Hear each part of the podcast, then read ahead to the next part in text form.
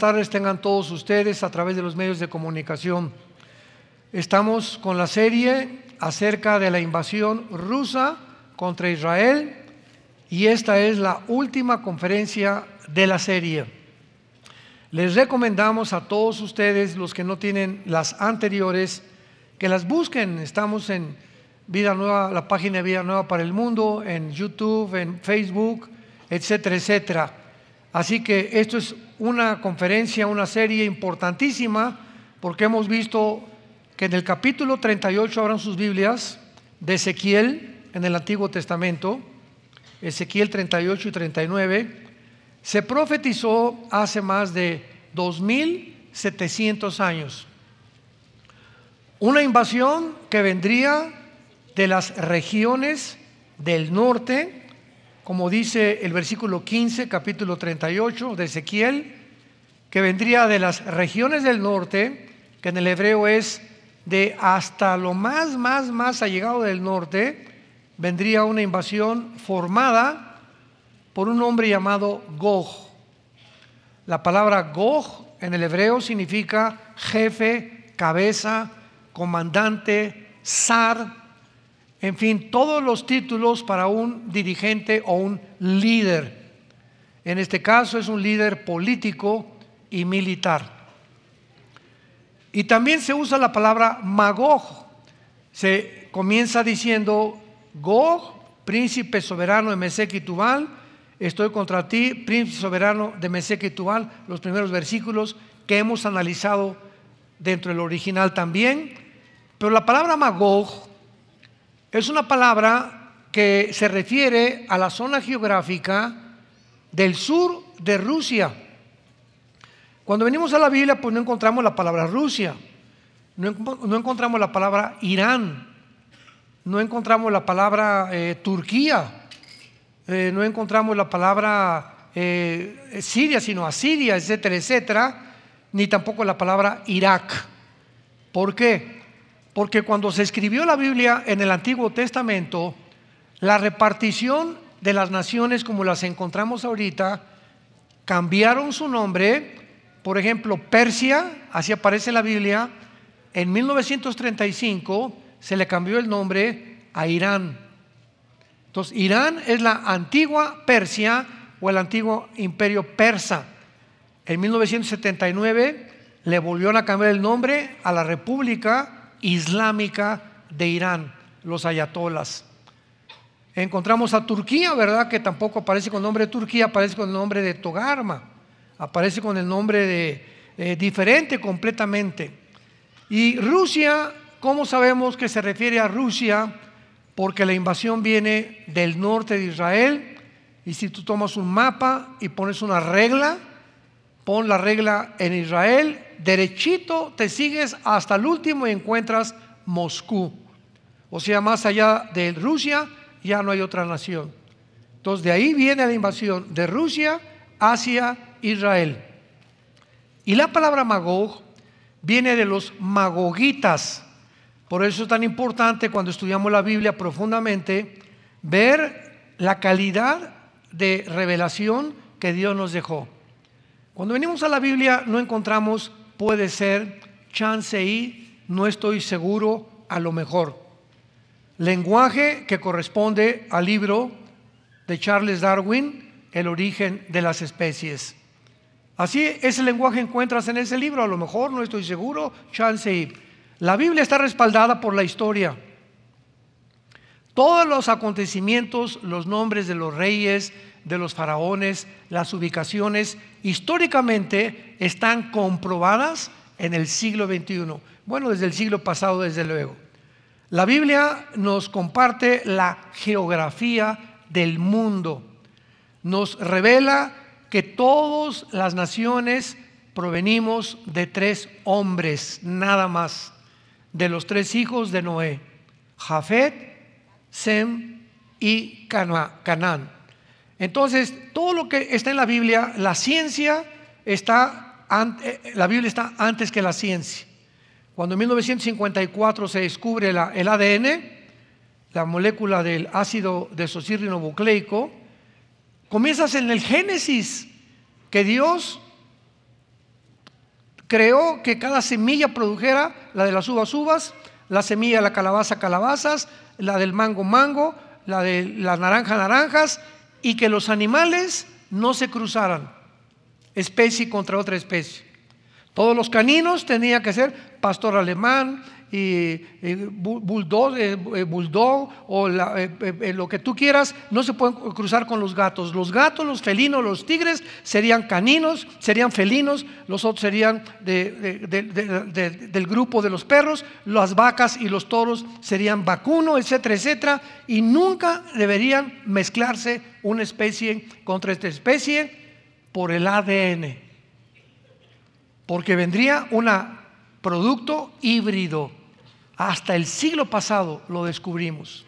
Y así comienza la Biblia. Entonces la Biblia te metes a la genética, a la química, a la geografía, a la historia, a la biología, a la antropología, a, este, a todas las eh, paleontologías, eh, etcétera, etcétera, y encuentras que es más moderna que el periódico de mañana en la mañana. ¿Por qué? Porque solo Dios lo pudo haber hecho dejando la evidencia estampada en estos 66 libros que componen la Biblia, que es un libro sobrenatural. Y le agregamos las profecías. En el momento que Cristo abría los brazos en la cruz, 33 profecías se estaban cumpliendo. Las principales, las del Salmo 22, que mil años antes de que Cristo colgara en la cruz, en el Salmo 22, David comienza diciendo, Dios mío, Dios mío, ¿por qué me has desamparado? Horadaron mis manos y mis pies. Sobre mi ropa echaron suertes. Mi corazón se derramó y se derritió como la cera. David, mil años antes de que Cristo muriera, escribía el espectáculo y la escena de la crucifixión. El profeta Isaías, Isaías 53, 700 años antes de Cristo, escribía despreciado y desechado entre los hombres, varón de dolores, experimentado el quebranto, escondímosle del rostro, fue menospreciado y no lo apreciamos. Mas él herido fue por nuestros pecados, molido por todo lo que hemos hecho. Y el castigo de nuestra paz fue sobre él y por sus llagas hemos sido curados. 700 años antes de Cristo, eh, este, Isaías escribía la crucifixión. Y así podemos encontrar y pasarnos tres horas, cuatro horas demostrándoles a ustedes las evidencias proféticas de la palabra de Dios. Y ahora pues nos tocó investigar esta serie, la invasión rusa sobre Israel, dado que Putin invade Ucrania hace algunos meses y esto se encuentra registrado en la Biblia que iba a suceder. ¿De qué forma? Ya vimos que los magogitas vienen de los esitas, vienen de los godos, y es la región geográfica de Ucrania, Kazajistán, Kirguistán, Uzbekistán, Afganistán, toda esta región junto al mar Caspio y al mar, Negro es la zona geográfica de Magog. Entonces, por eso sabemos claramente que es Rusia con las antiguas repúblicas que pertenecieron a la Unión Soviética cuando se dividió o se derrumbó en el 91 del siglo pasado, son las naciones que se van a reunir alrededor de Putin para invadir a Israel en los últimos tiempos. La Biblia es maravillosa. La conferencia anterior que acabo de compartir, expliqué claramente lo siguiente. Ante el mundo que estamos viviendo, no tenemos más que dos opciones. Una, ser presa del miedo y ser encarcelarte por el pánico. Y el petróleo, y la guerra, y esto y el otro, y las drogas, y, las violaciones. Y estamos en un mundo desarticulado y muy peligroso. Y si tú eres presa del pánico y del miedo, ya perdiste. Porque la Biblia menciona en Efesios capítulo 6 que el escudo que nos defiende contra los dardos y todo el ataque, escúchame, es aquí. Todo el ataque es a tu cerebro, a tus pensamientos, a tus emociones, a la forma como ves la vida, a lo que las preocupaciones que tienes que a lo mejor ni se van a cumplir como tú percibes el mundo y a la humanidad, es como tu mente es afectada. Entonces, cuando un cristiano comienza a ver el mundo con miedo o con pánico, ¿y qué va a ser de mí? ¿Y si se muere mi esposo? ¿Y si se muere mi hijo? ¿Y si me quedo sin trabajo? En ese momento, el escudo que impide que Satanás siga bombardeando tu mente con esos pensamientos, lo has bajado. Y eres exactamente como un soldado en una guerra en la que sales de la trinchera, verás, las trincheras son los eh, como eh, hacían como eh, zanjas grandísimas donde se escondían los soldados con su rifle, con su casco, y haz de cuenta que te quitas el casco, dejas a un lado el rifle y sales a campo abierto para que te balacee el enemigo. Así es un cristiano en el mundo que estamos viviendo que ha perdido su fe en Dios. Que te has dejado y te has encarcelado tú solo o tú sola por los pensamientos y, las, y los eventos que estamos atravesando. Esa es la opción que tú puedes tener. No creo que nadie quiera tener esa opción. Y la segunda opción que tenemos es que ver los eventos del mundo, todo lo que está sucediendo y comprender que detrás de todo lo que está sucediendo se encuentran entidades espirituales de maldad. Primera de Juan 5, 19. Satanás tiene al mundo entero bajo su control. Nosotros hemos sido librados del control de Satanás. Mientras mantenga yo y mi esposa orando en las mañanas, antes de acostarnos, leyendo la Biblia, siguiendo a Jesús, viviendo vidas santas, Dios no nos va a dejar, no nos va a abandonar. No vamos a hacer nunca presas del pánico, ni del estrés, ni de la ansiedad. No vamos a llegar jamás a tener que tomar pastillas tranquilizantes, Prozac y todo Equanil, etcétera, etcétera. ¿Por qué? Porque nuestra confianza y nuestra roca es el Señor. Y Él nos da esa fuerza sobrenatural de poder enfrentar las cosas que estamos enfrentando sin anestésicos, sin alcohol, sin drogas, sin pastillas tranquilizantes, sin irnos con otra mujer o huir de la realidad. ¿Por qué? Porque tenemos una roca que se llama Jesucristo. Y tú tienes, tú tienes ya que experimentar como cristiano esta verdad.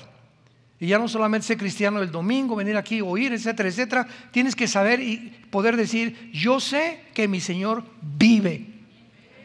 Y aun cuando esté deshecha esta mi piel, en mi carne he de ver a Dios.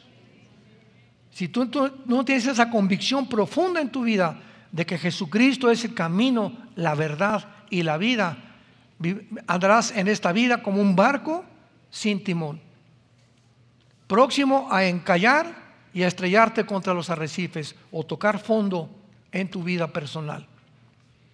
Me decía ayer un amigo en una reunión que tuvimos, Fíjate, Armando, que tengo una prima que estaba casada con un hombre, eh, eh, su papá fue un político muy famoso en México, esta muchacha se casó con su hijo de este político, y pues al principio todo muy bien. Y un momento en que este hombre llegó con su esposa y le dijo, ¿sabes una cosa? Que no te necesito. Tenían tres, cuatro hijos, no te necesito, quiero vivir la vida. Y pues, no, le quedó a ella nada, ¿verdad? No, lo podía amarrar. Y total que este hombre pues se fue. Y no se imaginan ustedes a dónde llegó.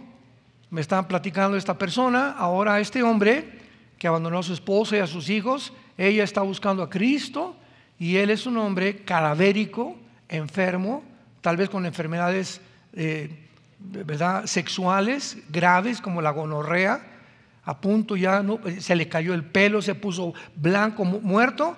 ¿Por qué? Porque eso es lo que el mundo le paga al ser humano. Cuando crees que en el mundo vas a encontrar la felicidad y no con tu esposa ni con la familia que Dios te ha dado. Caen en el engaño del pecado, porque el pecado engaña. Es una trampa el pecado, que es como un anzuelo cuando vas pescando el pez no se va a acercar al anzuelo si no le pones qué cosa? Carnada. Entonces la carnada comienza debajo del agua, ¿verdad? Y jalas, y el pez se va con la finta y no sabe que hay un anzuelo ahí metido y cuando muerde la carnada queda atrapado. Y ahí terminó la vida de ese pez. Esa carnada, Dios, Dios, perdón, Satanás la usa continuamente nosotros, porque Él sabe lo que te atrae más, Él sabe lo que te gusta más, Él sabe qué es lo que tú quisieras llegar a ser y te lo pone enfrente para que lo muerdas y ya que lo mordiste, te das cuenta que no hay nada. Es como un regalo que el mundo nos ofrece envuelto con papel celofán, etcétera, etcétera, y le quitas el moño al regalo y abres la caja y no hay nada. Fuiste engañado. Es el regalo que nos ofrece Satanás. No hay nada que Él nos pueda ofrecer. Cristo nos ofreció su vida para que tú pudieras comprender que el que no escatimó su vida, ¿cómo no dará su vida para ti poder realmente bendecirte con la bendición que tiene guardada para los que le obedecen? En la conferencia anterior, esto le dije a todas las personas, lo voy a repetir de una forma muy breve, para entender lo que está pasando en el mundo ahorita, principalmente en Rusia y Ucrania, tenemos que entender la psicología de Vladimir Putin.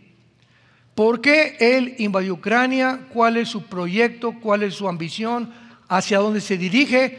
Porque por carecer de esta información, eh, filólogos, eh, politólogos, filósofos, escritores, etcétera, etcétera, han sacado tantas mentiras por todos lados, porque estamos rodeados de un mundo de mentiras, y no encontramos realmente qué es la verdad. Y por otro lado, tenemos que entender también el proyecto que los Estados Unidos, bajo la administración en la que se encuentra ahorita, tiene para Europa, para comprender qué es lo que está pasando y tenemos que entender también la condición de Europa y de la OTAN, que es el ejército de Europa. Entonces, cuando tú entiendes a tu enemigo, y entiendes de este lado lo que, lo, lo que pones y los pones en la balanza, te das cuenta que tanto del lado oriental, Rusia, como del lado occidental, Estados Unidos, tienen la misma ambición, apoderarse de Europa y posteriormente apoderarse del Medio Oriente y posteriormente apoderarse del mundo entero. Este proyecto, este sistema secreto de gobierno viene desde el misterio de Babilonia, Génesis capítulo 11, la torre de Babel. Acaba el diluvio, toda la humanidad, ¿verdad? Muerta menos ocho personas, comienza a multiplicarse la humanidad y le dice Dios a Noé, Génesis 9, Noé, dispérsense y llenen el mundo. Y ahí están los animales para todos lados. Y después de esta orden, entra al escenario un hombre llamado Nimrod, que significa el rebelde, y le dice a toda la humanidad de aquel tiempo, no, no, no, no, no, no nos vayamos a todos lados, vamos a juntarnos todos en una región geográfica que se llama la tierra de Sinar, que también corresponde en la geografía moderna a Irak o a la tierra de los caldeos. Vamos a juntarnos ahí y vamos a tener un solo gobierno una sola religión, una sola política. Y este deseo de no esparcirse en el mundo y de reunirse bajo un gobierno global fue el primer proyecto de Satanás que él no ha dejado de vencerse ni tampoco de lograr su éxito. Ahí se juntaron para hacer un gobierno global, Dios tuvo que intervenir Génesis 11, y confundió las lenguas de los seres humanos. Y desde ahí en adelante todos los césares se adoraron como dioses. Faraón era un dios. Saddam Hussein, Hitler, Benito Mussolini, José Stalin, los que tú me quieras mencionar. Todos los imperios y todos los gobernantes han llegado a creer que pueden reunirse en un solo lugar y tener un gobierno global. Y así acabó el mundo. ¿Qué es lo que está ahorita planeado por toda la élite y por los principales que se reúnen en Davos, en Génova, que se reúnen este, en La Haya, que se reúnen todos la Comisión Trilateral, todos los, los de Illuminati, el grupo Bilderberg, todo este grupo de élite tienen un solo pensamiento, quitarle la autonomía y la soberanía a las naciones y formar un gobierno global. ¿Por qué? Porque es la preparación para el gobierno futuro del anticristo. Entonces, no es viejo esta idea de un solo gobierno. Ahora, finalmente, ¿cuál es el propósito satánico para que Satanás haya insistido a través de todas las generaciones tener un gobierno global? Es muy fácil. Si se junta el mundo bajo un solo gobierno, ¿quién es el líder? Un solo hombre, ¿correcto? Y si tiene Satanás a un solo hombre que pueda controlar a todos los demás, pues es más fácil para Satanás gobernar el mundo. Pero si hay, si hay naciones como ahorita, que son casi 200, si cada nación tiene su pensamiento, Brasil tiene una forma de gobernar, El Salvador tiene otra, Estados Unidos otra, etcétera, etcétera, es más difícil satánicamente llegar a un control global. Pero si Satanás logra quitarle la soberanía a las naciones y unir a las naciones bajo un solo hombre, ese hombre va a dictar el protocolo del 666. Y esto tiene todo el sentido común y toda la lógica detrás de lo que está pasando en el mundo. Hablando de Putin finalmente, que me quedé a medias en la conferencia pasada, la invasión rusa a Ucrania también ha sido como una llamada de alerta a los Estados Unidos de Norteamérica y a sus aliados, los europeos, porque deben entender que están tratando con un líder, cosa que no han entendido, están tratando con un líder que es Putin, que está tratando de cambiar la historia del último siglo. En 1991 el comunismo se derrumbó. Ideológicamente, políticamente, económicamente se demostró que no funciona por el amor de Dios. Pero el hombre no aprende de la historia. Entonces, Rusia, la Unión Soviética se divide y pierden el 30% del territorio en Rusia. El 30%, que son las repúblicas de Kirguistán, Kazajistán, Uzbekistán, que están al sur de Rusia, se dividieron y entonces cae el comunismo y el sueño de Putin es volver a reagrupar este 30% de terreno y de naciones que se perdieron cuando cayó el comunismo y volver a otra vez a formar una nueva Unión de Repúblicas Socialistas Soviéticas. Entonces, Estados Unidos y los políticos de Europa no entienden esto. Vladimir Putin quiere hacer a Ucrania, a Europa y al mundo entero conformarse a su propia versión. Es que mi deseo, dice Putin, es que nadie entre a Ucrania porque es la frontera con Rusia y si ponen armas nucleares en, en Ucrania, Rusia no logrará su proyecto final de conquistar el mundo, porque es el plan de Estados Unidos, es el plan también de Rusia y es el plan de Europa, como lo será el anticristo, gobernar el mundo entero. Y por el otro lado, impedir Putin que los Estados Unidos y la OTAN coloquen bases militares en Ucrania o en ninguna frontera con Rusia. O sea, él está aquí como presidente, este es mi terreno. Si te pones enfrente de mí con misiles, voy a tener que defender esa zona. Ucrania ha sido Rusia, Rusia pertenece a Rus y en mi proyecto nadie puede entrar a Ucrania porque somos rusos y si tú entras aquí desata una guerra nuclear. Todas las naciones lo único que hicieron fue sanciones económicas, ya mencionamos todo esto en la conferencia anterior, eh, tratar de bloquear el SWIFT, las transacciones internacionales de dinero de los bancos de Rusia, eh, nunca eh, se imaginaron que Rusia iba a, iba a ayudar a Putin, que Irán, Siria, Irak, la India y países africanos y musulmanes no iban a dejar solo a Putin. Y ahora Rusia, digo, Europa se encuentra en una crisis como nadie se imagina, ahora que venga el invierno, porque Putin cerró la llave, ya no está entrando el gas que viene de Rusia para calentar los hogares de los europeos y se enfrenta a Rusia con por qué le hicimos sanciones económicas. ¿De quién fue la idea? De Estados Unidos. convenció a Europa y convenció a la OTAN. Y ahora que ya se convencieron de que fue un error gravísimo de esta administración norteamericana, Europa está comenzando a despertar y a darse cuenta que ni Rusia ni Estados Unidos los van a ayudar. Van a tratar o tener que levantar un nuevo gobierno de la Unión Europea para poder enfrentar los próximos años a Rusia y Estados Unidos.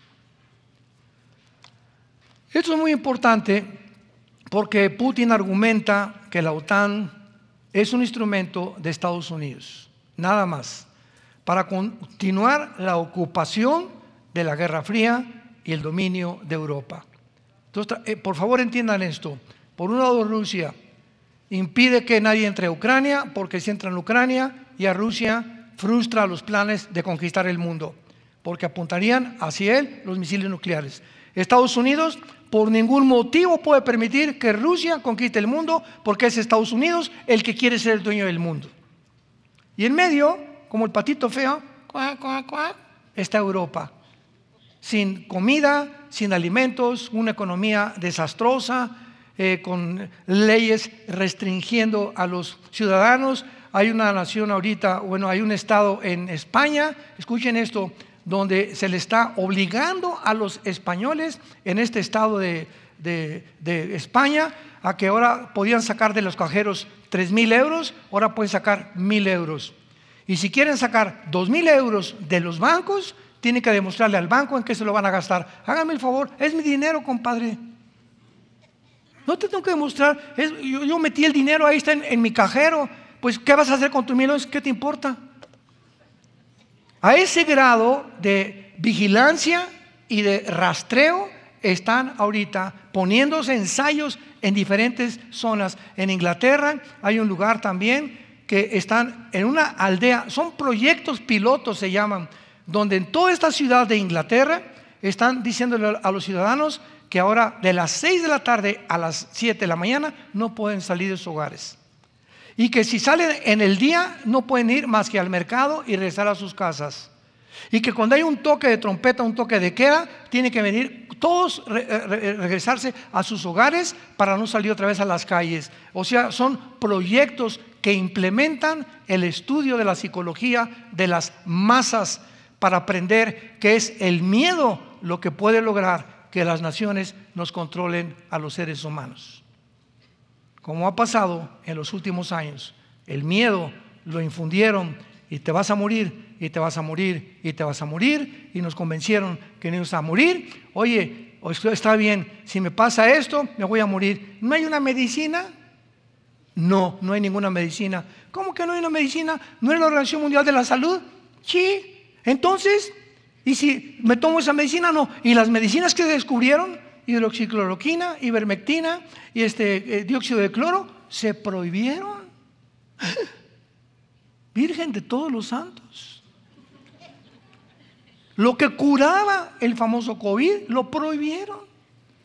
Y te metías a Wikipedia, ivermectina es para los caballos. Los veterinarios la recetan. Impresionante. Y la hidroxicloroquina no funciona. Y llega el presidente Trump y le da COVID y lo curan con hidroxicloroquina.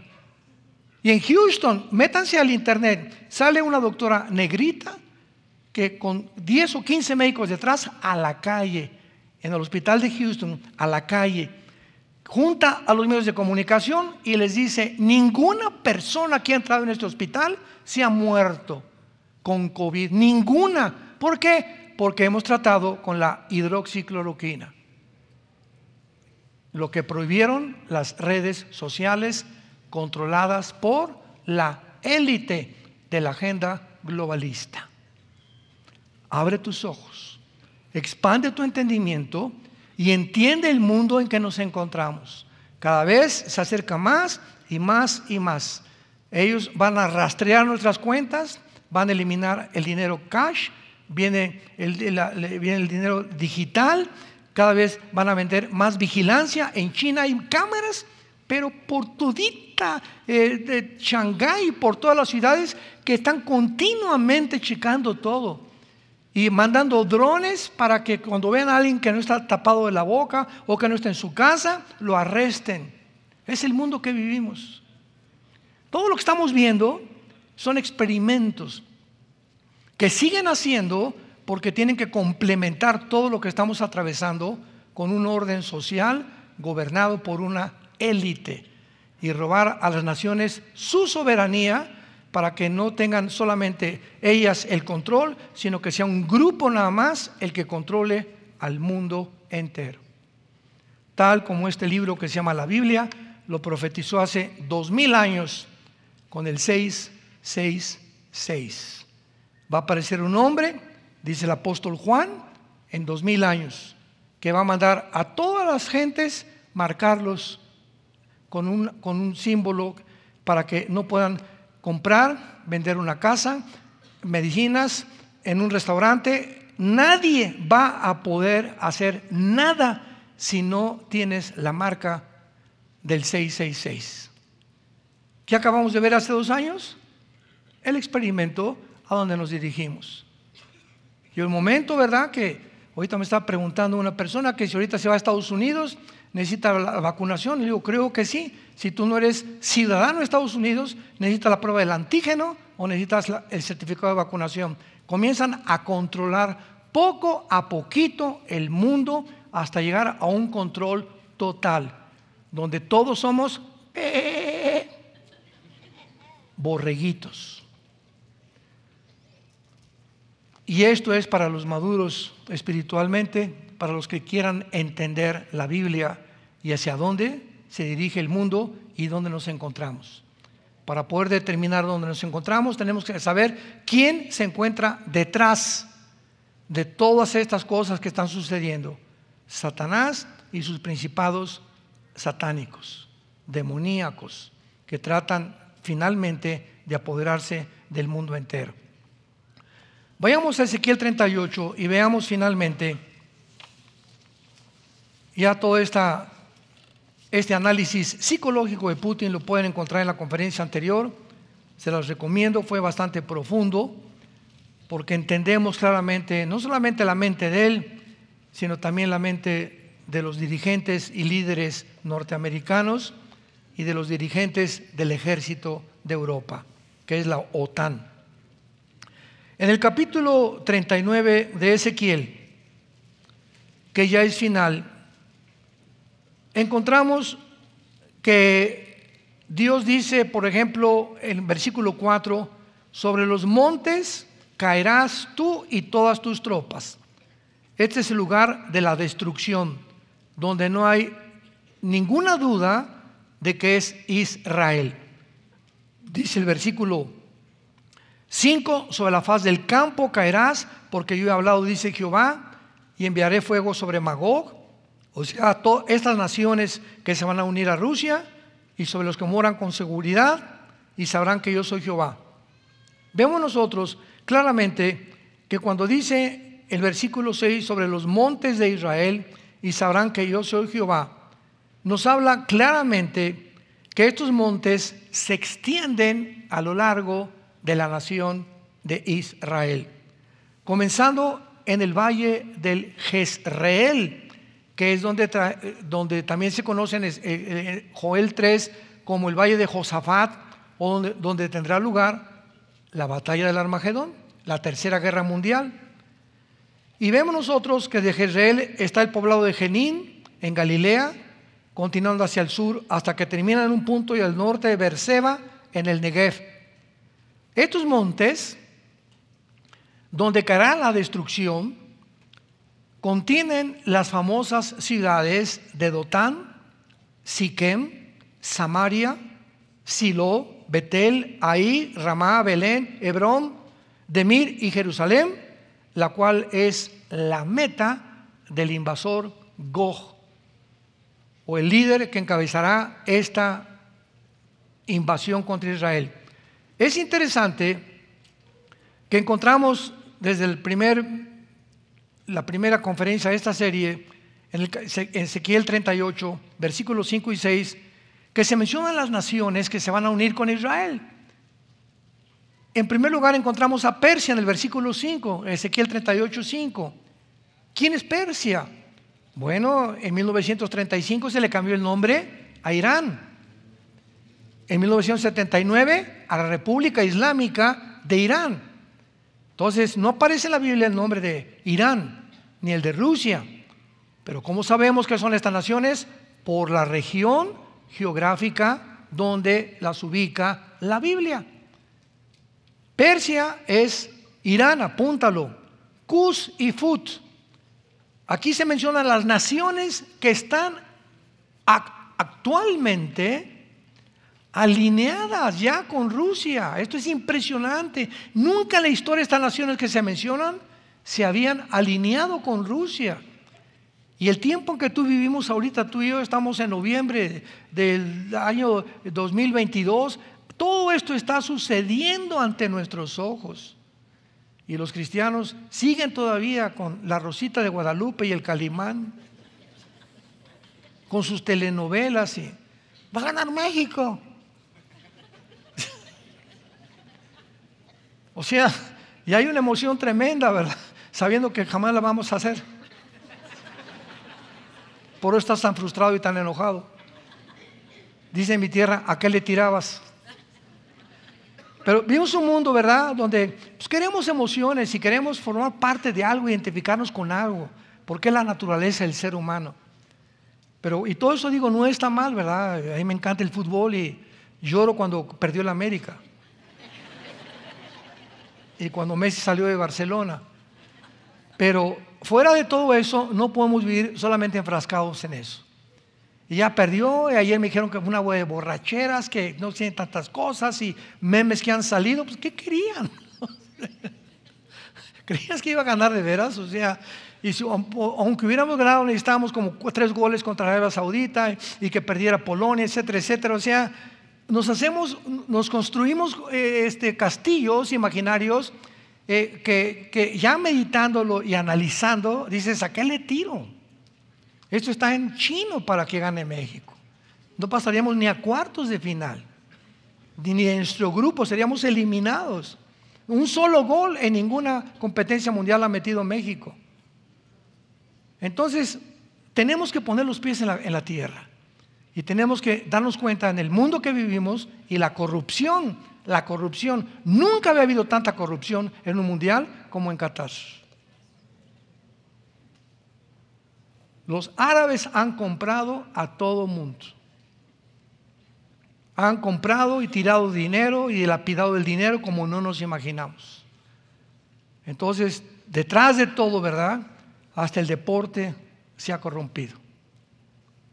Todo está completamente desmoronándose a nuestro alrededor. Ya, ya no hay forma de poner los pies ni en la FIFA, ni en la genética, ni en la ciencia, ni en la tecnología. Por todo está, todo está cayendo poco a poquito, como un edificio que se comienza a desmoronar, como las Torres Gemelas el 11 de septiembre del 2001, que así de repente la grande y la magnificencia, de la noche a la mañana, ¡pum!, amanecieron en el suelo. Así es toda persona individual, todo matrimonio y toda nación que ha fundado su vida en la arena y no en la roca que es Jesucristo. Todo en tu vida se va a derrumbar si tú no estás con tus pies centrados en la palabra de Dios y en la persona de Jesucristo. Entonces vemos nosotros a Irán, Kusifut. ¿Cómo sabemos quiénes son Kusifut? Tenemos que remontarnos a Génesis capítulo 10. Porque en el capítulo 10 del Génesis encontramos por primera vez la descendencia de los tres hijos de Noé, de Sem, Cam y Jafet. Cuando vino el diluvio, solamente ocho personas sobrevivieron. Noé, su esposa, y sus tres hijos y sus tres nueras. Primero de Pedro capítulo 3, ahí lo encuentran. Y estas ocho personas de los tres hijos de Noé se pobló el mundo entero. De Jafet se pobló Europa, los anglosajones. Todas las personas, todas las personas de tez blanca u ojos claros vienen de Europa aunque haya nacido en Atlacomulco. Todas las personas oscuras, de piel oscura, ¿verdad? O como los negritos, son del continente africano. Y todas las personas que descienden de Sem, se les llama los semitas, ya viene la palabra antisemitismo, que es una completa contradicción, porque tanto árabes como judíos son semitas. Entonces, cuando hablas de antisemitismo, estás diciendo que estás en contra de judíos y de árabes, porque los árabes también son semitas. Entonces, de Sem se pobló todo el continente del Medio Oriente y el continente asiático. Y toda esta generación de chinos, de Indonesia, etcétera, etcétera, emigraron y entraron al continente americano donde tú y yo vivimos por el estrecho de Bering, por el norte hasta el final de Alaska, que es la última nación, entraron por ahí y poblaron el continente americano y que son todos los indígenas que son verdaderamente americanos o norteamericanos, como los apaches, los sioux, etcétera, etcétera, son, los verdaderos norteamericanos o gringos, como les quieras llamar, los aztecas, los chichimecas, los olmecas, los mayas, en el Ecuador los aucas, hasta la selva de Candona, todo lo que es el continente americano fue poblado por asiáticos y por eso sus rasgos, sus características son casi, casi similares. Entonces, y todos los que estamos aquí, la mayor parte viviendo tanto en Estados Unidos, ¿quiénes son los norteamericanos? Realmente los apaches, los sioux, los cheroques son los que fundaron Estados Unidos. Todos los demás son, todos son inmigrantes. Italianos, alemanes, chinos. Estados Unidos es una conglomeración de todas las naciones. ¿Quiénes, ¿Quiénes, vivimos en México? Llegaron los españoles, eran puros indígenas, se mezclaron con las indígenas, aquí Hernán Cortés, etcétera, etcétera, y produjeron la raza mestiza. Y entonces comenzó la mezcla a mezclarse entre los anglosajones y el, y el, origen de los indígenas, que es asiático o semita, y después ya vinieron otras mezclas. Y todo, por ejemplo, Argentina son puros europeos, italianos, alemanes, que nacieron en Europa o de ascendencia europea, pero viven en Argentina. Es un país completamente europeo. Lo mismo que Brasil, ¿verdad? Tiene muchos indígenas, mezclado también con muchos güeros, como lo sabemos en la misma selección de fútbol. Entonces, si no entendemos esto, no entendemos la Biblia. Entonces, en el capítulo 10 del Génesis aparecen, vayamos rápidamente a ver quiénes son Cus y Fut. Y así sabremos qué zona geográfica se describe el Espíritu Santo que no tiene los nombres que tienen actualmente. Dice Génesis capítulo 10. Los hijos de Jafet, versículo 2, Gomer, Magog, Magog que dijimos que era Europa, ¿verdad? Todos los anglosajones vienen de Jafet, Madal, Javán, Tubal, etcétera, etcétera. Los hijos de Gomer, Askenaz, Rifat y Togarma. Los hijos de Javán, Elisa, Tarsis, Kitim y Dodanim. De estos se poblaron las costas, cada cual según su lengua, conforme a sus familias, en sus naciones. Los hijos de Cam, Cus, ahí está Cus, que está en Ezequiel 38, 4. Cus, ¿de quién desciende? De Cam. ¿Quién fundó Cam? El continente africano. Todos los camitas son africanos, el continente africano. Misraín, Fut, ahí estaba Fut y Canaán. Entonces, ¿quién es Cus y Fut? En Ezequiel 38, 4, las naciones del norte de África. Sudán, Libia, Marruecos, Etiopía, eh, etcétera, etcétera. Todas estas naciones son musulmanas. Todas las naciones que se derivaron de la caída del comunismo en Magog, Kirguistán, Kuzikistán, Kazajistán, todas son musulmanas. Europa, que es anglosajón, pero la migración del Islam a Europa en los últimos años se calcula que en cinco, menos de 10 años, Europa es un continente musulmán. ¿Cómo es posible esto? Porque de cada europeo que nace, nacen siete musulmanes. Simplemente Londres, ahorita el primer ministro de Londres es musulmán. La presidenta municipal de Londres es musulmán. En Francia, eh, Alemania, Inglaterra hay más iglesias musulmanas que cristianas y católicas. ¿Por qué? Porque Europa es un país de viejitos. ya no quieren tener hijos. Y los únicos que están procreando son los musulmanes que se producen como conejos. Entonces, qué interesante que el presidente Putin este año se reunió en Kazajistán con todos los líderes jóvenes de los países musulmanes. Y que de repente eh, Putin, que no es musulmán, él pertenece a la iglesia ortodoxa rusa, porque no es ateo tampoco Putin, junte a los musulmanes del mundo para reunirlos y que tenga la protección de Rusia para que puedan protegerse en contra de Estados Unidos. Y se reunieron y asistieron a esta reunión. Y hace 2700 años la Biblia profetizó que las naciones que acompañarían a Rusia, todas serían musulmanas menos Ucrania.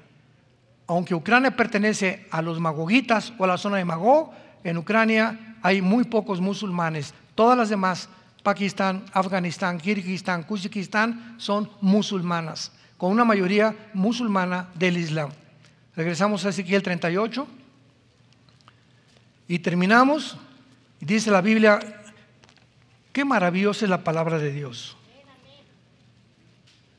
Persia, Irán, velo apuntando, Sudán y Etiopía representan la Kuz Yafut todos ellos con escudo y yelmo. Gomer, que pertenece a la zona de Alemania y de Ucrania, actualmente en la modernidad. Y todas sus tropas, la casa de Togarma, que es Turquía. Vean esto, esto es increíble, es maravilloso. Les compartí que es la primera vez en la historia que se alinean estas naciones con Rusia. Nunca estas naciones se habían unido a Rusia, más que en los últimos años. Lo más asombroso es Turquía, porque Turquía pertenece a la OTAN, que es el ejército de Europa, aunque no pertenece a la Unión Europea, porque la Unión Europea no ha permitido todavía que Turquía, porque Turquía es una nación creo que muchos de ustedes nos acompañaron a Turquía. Fuimos hace algunos meses a Turquía. Y Turquía es una nación donde, ahí estás en Turquía y nos dice el guía, de aquí para acá es Asia y de aquí para acá es Europa. Es una nación entre dos continentes. Por un lado, la mitad es Asia y la otra mitad es, es el occidente. El oriente y el occidente se encuentran ahí. Por eso la Unión Europea no ha estado convencida de permitir que Turquía pertenezca a la Unión Europea, pero pertenece a la OTAN. Ahora, ¿cómo es que hace 2700 años la Biblia profetiza que Turquía iba a unirse con Rusia? Porque pertenece a la OTAN. Y si pertenece a la OTAN, está en contra de Rusia. Ah, pero vino la invasión a Ucrania. Y cuando comenzó a escasear el trigo los fertilizantes de Ucrania, porque es la nación que más fertilizantes y trigo produce. Y cuando comenzó a escasear el petróleo y el gas, el presidente de Turquía, Erdogan, volteó la mirada y dijo, Rusia me va a ayudar. Y fue corriendo con Putin, ¿verdad? Ya no tengo gas, ya no tengo trigo, please, te lo, te lo suplico. Y comienza una alianza y se retratan hace poco el ayatollah de Irán, Putin y Erdogan del lado izquierdo, diciéndole a Europa, bye. Tal como la Biblia lo profetizó, se va a salir Erdogan de la OTAN para poder sobrevivir, porque sin pan y sin agua se puede el pueblo turco rebelar contra el presidente Erdogan y darle un golpe de Estado por la escasez de alimentos y de petróleo y de gas, que hace que las gentes se subleven en contra de los dictadores. Así que todas las piezas del rompecabezas están cayendo poco a poquito y finalmente pues Putin quiere no solamente eh, Ucrania y las naciones que va tarde o temprano se va a unir con ellas, pero finalmente para terminar la meta del presidente Putin es Israel. Porque si él va a conquistar Europa y si Estados Unidos va a desaparecer por misiles que va a mandar Rusia o Norcorea, que tarde o temprano lo van a hacer, y posiblemente desaparezca Washington y Nueva York, por misiles nucleares que ya no tardan en caer en Estados Unidos, porque así lo profetiza la Biblia, Estados Unidos no aparece en la Biblia. Y si aparece China, aparece Rusia, aparece Irán, aparece Pakistán, aparecen todas las naciones que encontramos aquí. Estados Unidos va a desaparecer, no sabemos cómo, posiblemente por guerra nuclear. Cuando esto suceda, Rusia queda como papá de Europa. Y entonces, al darse cuenta de eso, que ya no tiene Estados Unidos, se va contra Israel, porque en Israel se encuentra en el Medio Oriente el 65% debajo de Irán, de Irak y de Arabia, el 65% de las reservas petroleras del mundo. ¿Y el que controla el petróleo? Pues lo estamos viendo ahorita, controla el mundo. Ahora que Estados Unidos vio que no funcionó las sanciones económicas, ¿saben a quién le fue a pedir eh, taco este, el presidente Biden? Fue a Venezuela a decirle, ayúdenos por favor con el petróleo, y fue con el jeque Arabia Saudita este año, el presidente de Estados Unidos, para decirle, por favor, te ruego, produzcan más petróleo. Y el jeque dijo, nada, ni un solo barril más. Entonces se quedó Estados Unidos así como el perrito de las dos tortas y se fue a Venezuela y ya no, ya no sabe ni a quién más pedirle petróleo. Pero Israel descubre gas. y ahora parece que hay una alternativa para Europa, en el año que entran, los meses que entran, en que Israel pueda proveerle de gas a Europa. Y si Israel hace eso, va a encolerizar al presidente Putin porque se va a convertir en su enemigo, ya que es el gas, el arma secreta con la que Putin está controlando Europa. Y entonces Putin, ¿qué va a hacer si Estados Unidos es destruido por un misil nuclear? Venirse contra Israel, para que se cumpla Ezequiel 38 y 39. Los cielos y la tierra pasarán, pero mis palabras permanecerán, dice el Señor.